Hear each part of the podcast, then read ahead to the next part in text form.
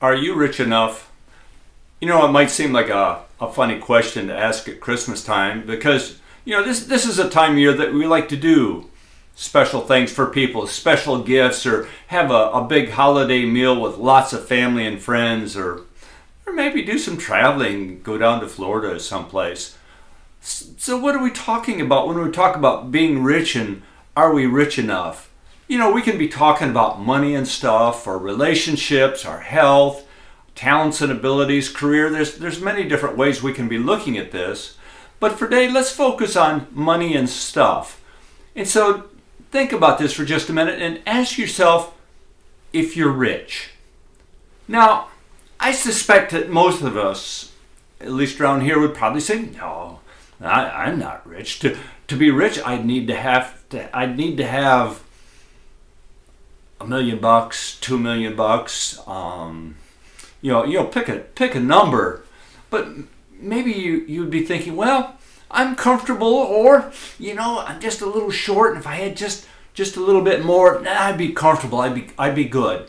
You know, well, opinion polls reflect that most of us would respond with, well, I could use a little more. I, I could use a little bit more. So the interesting thing about the question of being rich or being comfortable is like a moving target. For instance, if you were making, say, $25,000 a year, then if all of a sudden you went to $50,000 a year, then you'd be rich, right? And you can stretch that out. And so if you made $100,000 a year, then $200,000 would be rich. Or go into these millionaires. And, you know, if you had $2 million, well, $5 million would be rich. You know, it's just so being rich seems to be just another one of those carrots in life that is just out of reach. And I, th- I thought you might be curious to know that when we look at statistics, the median median income in the U.S. is thirty-four thousand dollars. Now, median means that half the people in the United States make more, half the people in the United States make less. So it's a little more uh, meaningful, I think, than the average income, which is around $50,000.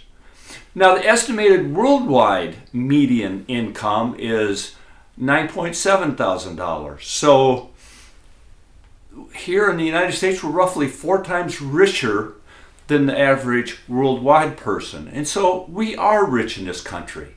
So let's just take a, a, a quick moment and reflect on these discussion questions. Are you rich? Or maybe you prefer to think yourself as comfortable. Are you comfortable?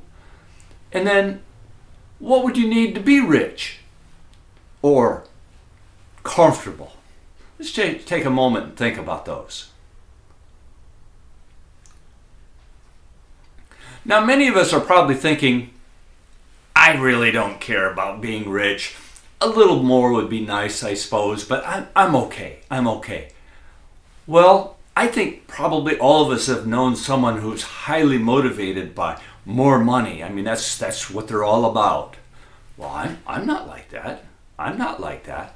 Well, listen to this. In a study on what people would do for money that was done by uh, Oriel Field, Fieldman Hall of Cambridge University, they investigated what people said they would do for money versus what they would actually do for money and they found there was a big difference. So they asked this group of people if they would hurt somebody to get money. And, and to, to set up this experiment, they, they set up an electrical shock. And so every time the person would push a button, another person would get a shock, and they, they had it on camera, so you see them jump, right? Well, 64% of the people in that study said they would not hurt somebody for money. Well, that's that's a little disappointing right off the uh, right off the bat. But um, anyway, 64% said they would not hurt somebody for money, but in reality, 96% pushed a button to get money, and they would get about two dollars a push, and they could get up to twenty dollars, and the average I think was around uh, ten to twelve dollars that they would they would push that button five or six times to, get money. And it wasn't like a huge amount of money, it was just some money. And the link to that study is, is below. It's, it's, it's an interesting study. Now, Jesus says this in the Bible. We hear this in Luke chapter 12, verse 15. He said to them, Take care, Be on your guard against all kinds of greed, for one's life does not consist in the abundance of possessions, in stuff. But, friends, have no doubt about it. Satan is sneaky. He will be whispering in your ear, it's just a little shock. Uh, two more bucks. Push that button. Push that button. And and we do. We, we do push the button. And Satan tells us other lies. He's he is chipping away at us all the time. And so Jesus tells us, be on our guard against all kinds of greed. Now it's Christmas time and we all want to be good people and get our family and those special friends nice gifts, right? Well, sometimes our spending is ends up being more than we can afford, whether it be credit card debt or or, or just robbing the sugar jar or or wh- whatever way we do it. So we that's another way that we we're greedy. We we we chasing more than, than what we can afford. Now, there's a, another study done by OnePoll.com that was published in the New York Daily News. And the title of this study was 10 Evil Things That People Will Do for Money. And this was, this is kind of ugly actually. 6% would commit murder for $1 billion. 10% would enter into a sham marriage for $100,000. 10% would punch somebody for $1 million. and here's this one's kind of funny 20% would flash somebody for $10,000. And it gets worse from there. It really does.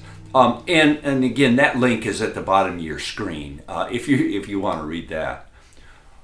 Jesus tells us be on our guard against all kinds of greed because Satan is always on the prowl for a weak spot.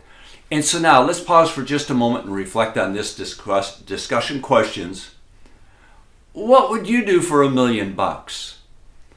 And if your your first thought is, well, I, I, I wouldn't do anything. The, the we, we watch Family Feud sometimes until we can't stand it anymore. But anyway, watch Family Feud and see what those people are doing for just a few bucks.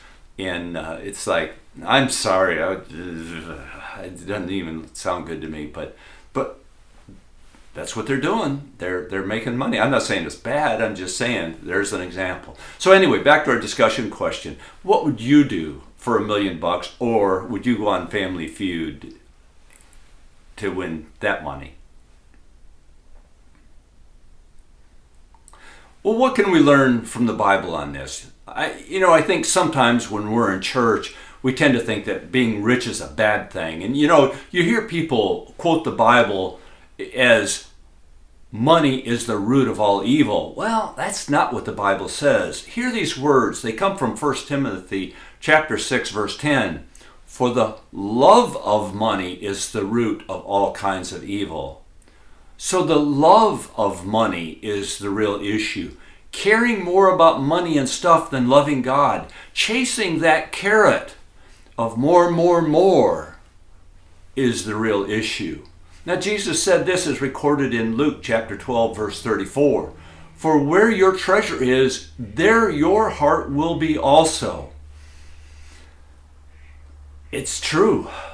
What we value that's where our heart is. Now, in Genesis chapter 12, we hear the story of Abraham. Abraham was a, was a very rich man, and God asked him to move to the, uh, to the promised land, essentially, and um, leave, every, leave where he was and take everything he had and go someplace, and he would bless him with very much more.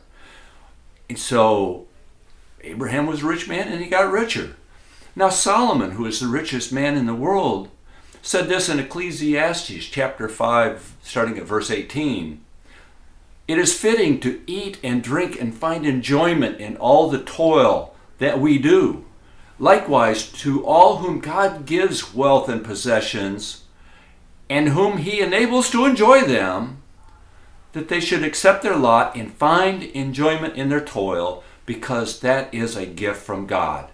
That is a blessing from God. So Solomon helps us to understand that our riches and our stuff are a gift from God for our enjoyment. But there is a downside to being rich. It's, a, it's like a trap.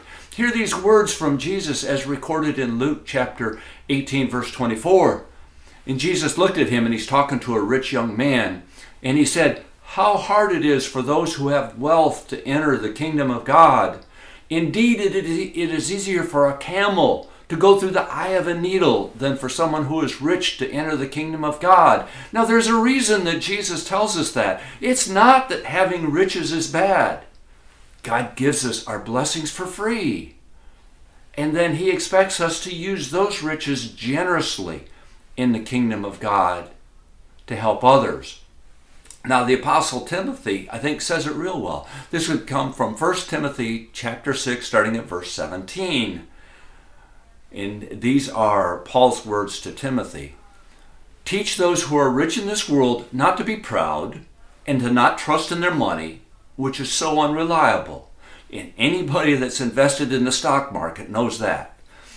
Their trust should be in God, who richly gives us all that we need for our enjoyment.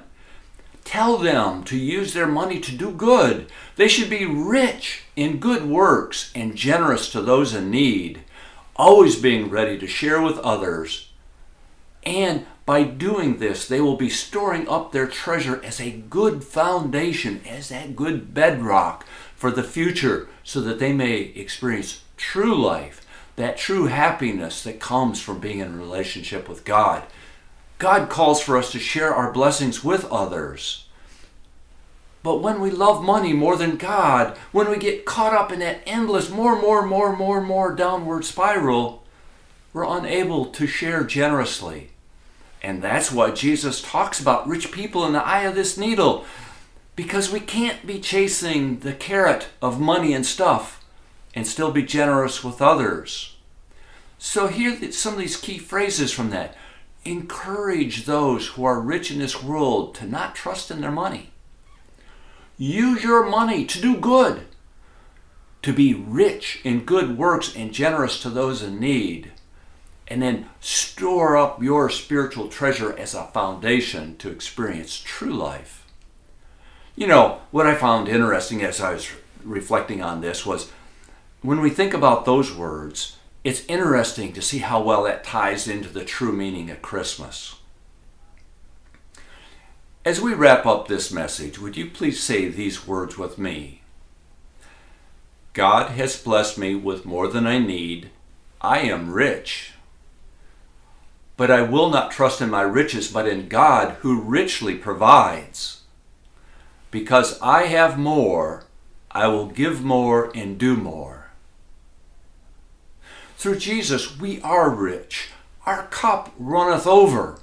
We don't need to be trapped by this desire to chase more and more and more because we are God's holy and adopted children, holy and precious in His sight.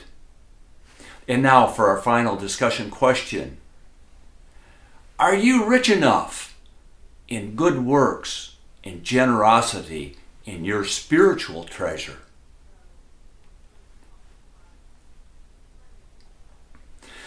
I've shared some thoughts about how we can get sidetracked from, from God by chasing money and stuff. What do you think? God gives us the everlasting promise of being with us forever, to fill us with a love that keeps on going. Are you searching? Are you struggling? I'd love to hear your thoughts. I'd love to get together sometime so we can chat about your thoughts, your doubts, God, or maybe you know someone or have a friend who's hurting and struggling. We'll share this message to them, suggest that they reach out. I'd love to talk with them and we can explore together how Jesus loves us so much and is just waiting to help us live into a relationship that fills us with peace and hope. He cares for our welfare and promises to be with us always so that we can be full of joy and have that awesome divine sense of purpose and enjoy that peace that passes all human understanding. Feel how He sustains us in a troubled and broken world and helps us to make a difference with those around us. And now, for our prayer challenge. Spend that five minutes in each, each day, squeeze in a few moments, or spend more, and ask yourself, be honest, Are you struggling with the desire for more and more and more? And then ask God for help to find that help, healthy balance so that you can enjoy the blessings that He has given you and still be generous in good works and riches towards others and be storing up that spiritual treasure. Talk with God often and try it. You'll like it. And I pray that the awesome love and care of Jesus, our Lord and Savior, to helps you to grow in peace and hope, to be able to stand up in confidence in a lost and troubled world, to develop wisdom and discernment for caring for ourselves and for others. Amen.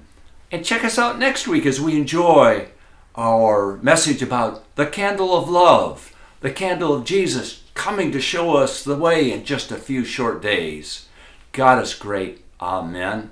And let us pray. Dear Heavenly Father, we thank you so much for your message of love and care for us and giving us guidance on how to build up spiritual treasure so that we might have that peace that passes all human understanding in that everlasting life. Lord, we thank you so much for that, and we pray that you reveal the awesome power of the Holy Companion, the Holy Advocate, in each one of our hearts so that we can feel the warmth of your love and see the light of your truth. We pray these things in Jesus' holy name. Amen. And friends, feel the awesome power and presence of the Holy Spirit this day as we're forgiven and adopted as God's holy children. Open your heart and feel the warmth and blessings of His love.